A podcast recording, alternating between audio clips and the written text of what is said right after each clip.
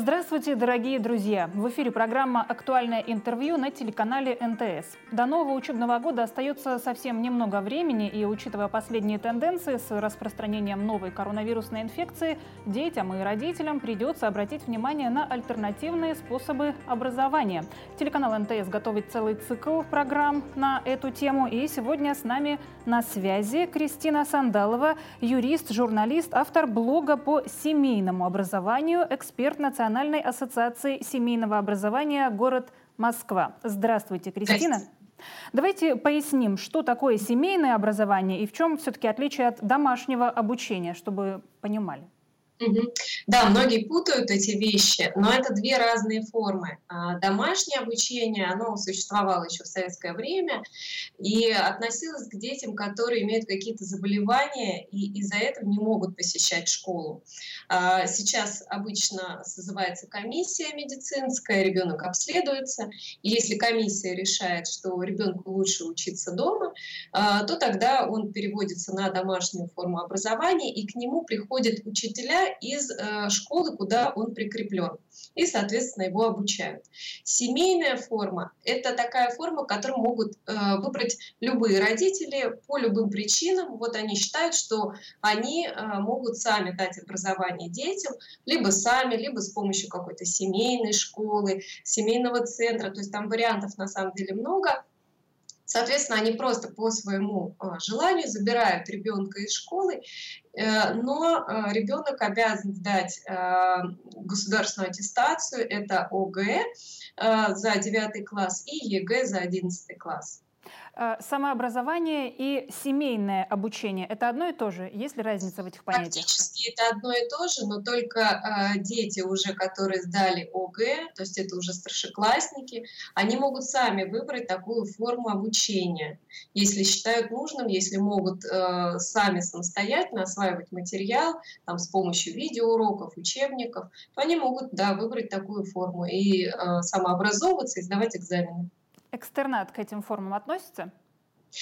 Смотрите, официального экстерната у нас, по сути, сейчас нету. Просто может человек сдать, например, 2 года за один, аттестации. Или даже 3 года, я знаю таких детей, которые сдают гораздо быстрее все эти аттестации школьные. И, соответственно, ОГЭ они сдают раньше, и ЕГЭ, и поступают в ВУЗ тоже раньше.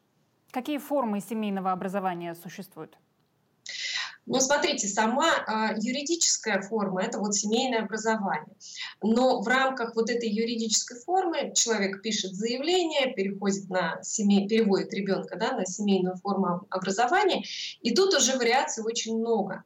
То есть можно выбрать, например, онлайн-школу, там дистанционное обучение, можно нанять репетиторов, но, честно говоря, таких вот семейников, у которых по всем предметам репетиторы, как многим, наверное, кажется, что именно так учатся семейники, но я таких не знаю, хотя я знаю очень много семейников, и поскольку веду блог, и поскольку была соорганизатором фестиваля по семейному образованию, соответственно, вот в этом сообществе давно вращаюсь. Есть такие ситуации, когда, например, несколько родителей объединяются и создают такую школу семейного типа. У нее может даже не быть какой-то лицензии у этой школы, то есть это просто объединение родителей. Они договариваются, что по каким предметам, например, сегодня я преподаю, завтра другая мама, а по каким-то предметам могут нанять педагога, предположим, по химии или по физике, по каким-то сложным предметам. Когда вы в складчину, если, например, у вас 10 детей или 15 детей в этой семейной школе, то понятное дело, что это совсем недорого получается. Есть сейчас, по крайней мере, в Москве или в крупных городах очень много различных центров обучения, где родители, во-первых, могут получить консультацию о том, как оформить юридически грамотно семейную форму. И, кроме того, тоже найти единомышленников, найти каких-то, может быть, педагогов, экскурсии организуют люди, объединяются вместе, видеоуроки какие-то делают, и так далее. То есть много самых разных вариантов. Семейное образование, давайте еще раз подчеркнем, оно абсолютно отличается от домашнего обучения. Если домашнее обучение – это больше для детей с нарушениями здоровья, то семейное образование – это полностью добровольный вот такой вот переход, альтернатива школе. Почему родители и дети выбирают вот такой тип образования? С чем это связано? В 90-е годы, когда эта форма была разрешена у нас на госуровне, в основном этим пользовались дети-музыканты или дети-спортсмены, дети-актеры. То есть это дети, которые уже, в общем-то, заняты профессиональной какой-то деятельностью, и они просто не успевают совмещать это с ежедневным посещением школы. Вот. И они выбирали такую форму, обучались самостоятельно, но сдавали экзамены. Вот с приходом уже 2000-х годов многие родители поняли, что по каким-то причинам, причины могут быть разные, да, школа их не устраивает. Ну, предположим, вот сейчас огромное количество обращений, например, ко мне с консультациями по поводу того, что вот была дистанционка, родители увидели, что у детей огромные пробелы в знаниях, что фактически эффективнее гораздо, когда они что-то объяснят и поставят видеоурок, чем когда ребенок посещает школу. И встает вопрос, зачем тогда ребенку тратить время на школьные уроки, потом еще дома повторять тот же материал, мама еще раз ему заново объясняет, чтобы он понял. Ну, как бы двойная получается такая нагрузка. И родители, многие начинают переводить детей на семейное обучение, увидев, что они вполне справляются, потому что сейчас очень много бесплатных видеоматериалов в сети, прям есть выложенные учебники, и по ним видеоуроки есть. То есть какой-то сложности, вот как это было раньше, да, сейчас не представляет освоить материал, и у ребенка освобождается большое количество времени, которое он может потратить на дополнительные секции, на кружки какие-то. То есть вот, например, у меня сын, он сейчас перешел в 8 класс, в школу он никогда не ходил, и мы вот учились на семейной форме и сдавали аттестации каждый год. Он успевает профессиональным спортом заниматься, джиу-джитсу уже много лет, он играет в театре тоже, это большая сцена, профессиональный театр, он успевает в МГУ ездить, там много бесплатных кружков. Соответственно, вот он увлечен историей, на биологию ездит, и при этом у него везде какой-то коллектив. Это вот вопрос о социализации, да, везде есть коллективы. На борьбе это мужской такой коллектив, они ездят и на сборы, и в лагеря. В театре это совершенно другой коллектив, это тоже труппа актеров, взрослых актеров, детей, режиссера. Они тоже ездят и по разным театрам выступают, и своя сцена у них. При этом еще разные вот какие-то занятия, кружки, куда сын ходит достаточно много, и там у него везде есть друзья. Но при этом он успевает, то есть помимо школьной программы, да, вот этой базы школьной, у него очень много других видов деятельности. И, конечно, ему это нравится, и нам нравится результат. То есть при семейном образовании освобождается большое количество времени. Но всем ли подходит такой способ образования? Может быть, только детям, которые склонны к творчеству? И кто выбирает, родитель или ребенок, вот такой способ образования? Ну, на мой взгляд, конечно же, должно быть первичным желание самого ребенка. Или если, ну, родители видят, что в школе прям вот совсем ребенку некомфортно, ему тяжело, у него там школьный, так называемый школьный синдром, когда у ребенка начинает даже при мысли о школе, да, болеть живот, подниматься температура, он ни в какую не хочет там учиться, и вообще как бы желание учиться у него полностью уже отпало, тогда это вариант, конечно, переходить на семейное обучение. Другое дело, что придется сначала ребенка восстанавливать, потому что у многих сейчас детей протест против обучения. Вот. На семейной форме вы можете выбрать варианты обучения, то есть не обязательно по школьным учебникам, которым детям там часто неинтересно учиться. Вы можете выбрать любые книги, любые пособия. То есть у вас есть темы для аттестации, которые нужно сдать. А как вы эти темы будете осваивать в играх, в книгах, в передачах? То есть широкий очень спектр, это на ваше усмотрение. Это позволяет подобрать к ребенку индивидуальный подход. То есть вот, ну, я просто такой пример люблю приводить. У меня сын был увлечен историей где-то лет, наверное, там с 7. Ну, мы ему какие-то книжки интересные показывали, передачи. Вот. И к 10-11 годам он знал уже достаточно много. Он попросил меня купить учебник ему по истории, такой самый обычный. Значит, я ему купила, он его прочитал, и он мне сказал, он говорит: мама, боже мой, как можно было так скучно преподнести материал. Он говорит: теперь я понимаю, почему многие школьники не любят историю. То есть это вот вопрос, да, что можно совершенно иначе подавать материал, так, чтобы ребенок сам любил учиться и сам хотел это сделать. Тогда не нужно за ним бегать там, с ремнем, с палкой, заставлять. У него тогда у самого будет желание осваивать материал, и в таком случае семейное обучение, конечно же, оно идет легко. Вот. Кому, наверное, мне кажется, что в принципе любому ребенку подойдет семейное обучение. Здесь очень важно желание родителей самих как-то, ну, вот, творчески, может быть, подходить к ребенку. Если у ребенка все в порядке в школе, если он прекрасно учится, ему нравится, то мне кажется, что нет смысла его выдергивать из привычной среды, да, от одноклассников, которые ему дороги, и пусть он продолжает учиться. Но если какие-то есть моменты, которые родителям не нравятся, и ребенку самому не нравятся, то есть всегда альтернатива. В таких случаях, когда все-таки решила семья взять ребенка на семейное образование, вот приняли такое решение, не возникает ли конфликта с департаментом образования, с руководством школы? Как вообще взять, забрать документы и понимают ли это в школе?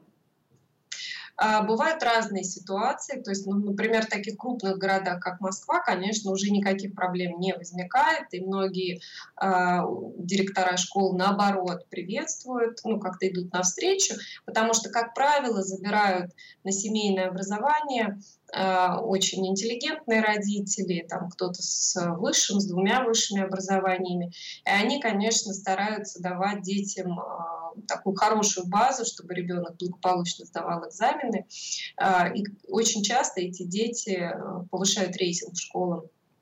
Но в регионах до сих пор иногда люди сталкиваются с незнанием законов среди чиновников. То есть это вот нередкая история, когда мама обращается к директору, а директор говорит: ой, у нас такой формы в школе нет, и вообще мы такой не слышали. Вот. Но тут надо просто вооружиться знанием законов, федеральным законом об образовании, где сказано, что есть форма семейного обучения. И любая школа, даже если в уставе это не внесено, она обязана внести в устав такую форму, если вдруг какая-то семья решилась на семейное обучение. И тогда уже предоставить условия для аттестации этого ребенка. Другой вопрос, что не все школы идут навстречу родителям, и даже если они предоставили им такую возможность, то они начинают ставить палки в колеса, такие истории бывают. Тогда, на мой взгляд, лучше забрать документы из школы и перевести ребенка в ту школу, аттестовывать его там, которая школа лояльная, или сейчас есть онлайн-платформы, их достаточно много, где тоже можно онлайн сдавать экзамены. Но в любом случае детям придется проходить аттестацию, даже если ребенок находится на семейном образовании. Для этого родителю нужно обладать какой-то особой квалификацией преподавателя-педагога, чтобы заниматься с ребенком? Ну, вы знаете, мне кажется, самое главное, что, чем должен обладать родитель, это спокойствие.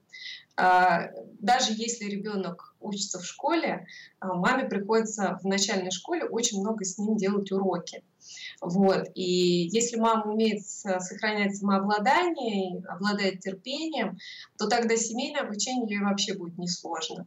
То есть здесь не обязательно, как вот и маме школьника, да, мамы же школьников, они часто не педагоги, но они делают с ними уроки. Но вот на самом деле на семейном образовании как бы, ну, то же самое происходит. Только времени вы тратите, как правило, меньше на уроки. Объясню почему. Потому что когда ребенок идет в школу, в классе 30 человек. Учитель при всем желании, он не может каждому ребенку объяснить доступный материал, да, потому что у кого-то свой темп, у кого-то там кто-то отвлекается и так далее. У всех разный уровень подготовки. Поэтому маме часто приходится самостоятельно заново объяснять тот же самый материал и выполнять те упражнения, которые сказала выполнять учительница, по тем учебникам, которые дала школа, по той программе, которую выбрала школа. На семейном образовании вы можете подстраиваться под темп ребенка. Ну, например, математику он осваивает очень быстро. Зачем вам тогда застревать там, да, на каких-то операциях простейших? Вы можете идти вперед и осваивать там быстро, освоить первый класс, дать его, и пошли уже второй класс осваивать. А по русскому языку, например, ребенок отстает. И здесь вы можете выбрать какие-то другие прописи, которые его заинтересуют. Не те, вот, которые школьные, например, ему скучно в них писать, а какие-то повеселее, какие-то авторские программы, которые разовьют ребенка. То есть здесь, ну, скажем так, вариаций больше и индивидуального подхода. Поэтому это эффективнее. Ну, как все мы знаем, что если ребенок занимается в группе, это один эффект, если он занимается с репетитором индивидуально, это совершенно другой эффект. Здесь то же самое, обучение, оно индивидуальное получается, поэтому оно быстрее и результативнее. Что бы вы посоветовали, да, вот подытожим беседу, что бы вы посоветовали родителям, которые задумались о том, чтобы перевести ребенка на семейную форму образования? Вот какие бы советы дали? Первое, второе, третье, что нужно сделать? Ну, на мой взгляд, во-первых, нужно разобраться со своими страхами и целями. То есть, что я всегда призываю родителей, представьте себе ребенка, вот он заканчивает у вас школу. Что бы вы хотели, каким бы вы хотели его видеть, да, какие качества бы хотели, чтобы он ими обладал. Если вы бы хотели, чтобы, например, у него была там культурная какая-то база, широкий кругозор, если бы вы хотели бы, чтобы он понимал, что он сам в жизни хочет, задумайтесь, что этому способствует, а что этому противодействует. То есть, например, если у ребенка в классе учительница, которая кричит и постоянно заставляет делать детей то, что они не хотят, как-то их оскорбляет, будет ли это способствовать ему уверенности в себе у ребенка? Наверное, нет. Да? Значит, соответственно, надо все-таки выбирать других учителей, других педагогов, даже если вы отдаете ребенка в школу. Соответственно, программа. Вот вы смотрите, как ваш ребенок осваивает программу. Успевает ли он за этим темпом? Если он не успевает, как вы считаете, это способствует опять-таки той же самой уверенности в себе и, да, развитию его как личности? Или наоборот, замыкается в себе, чувствует себя неудачником? Может быть, поискать какую-то другую программу. То есть здесь, мне кажется, надо отталкиваться от вот этих вот целей, не бояться делать, идти, может быть, каким-то новым путем, другим путем. Потому что, на самом деле, семейное образование, оно гораздо старше, чем общеобразовательная школа, оно существовало всегда. И сейчас у нас в стране порядка миллиона людей обучаются на дистанционной форме обучения, вот семейной и так далее. То есть это очень уже большое количество людей, и многие уже выросли из этих, ну, из школьников. То есть я знаю уже людей, которым 40 лет, они закончили на семейной форме. И это успешная жизнь, профессиональная.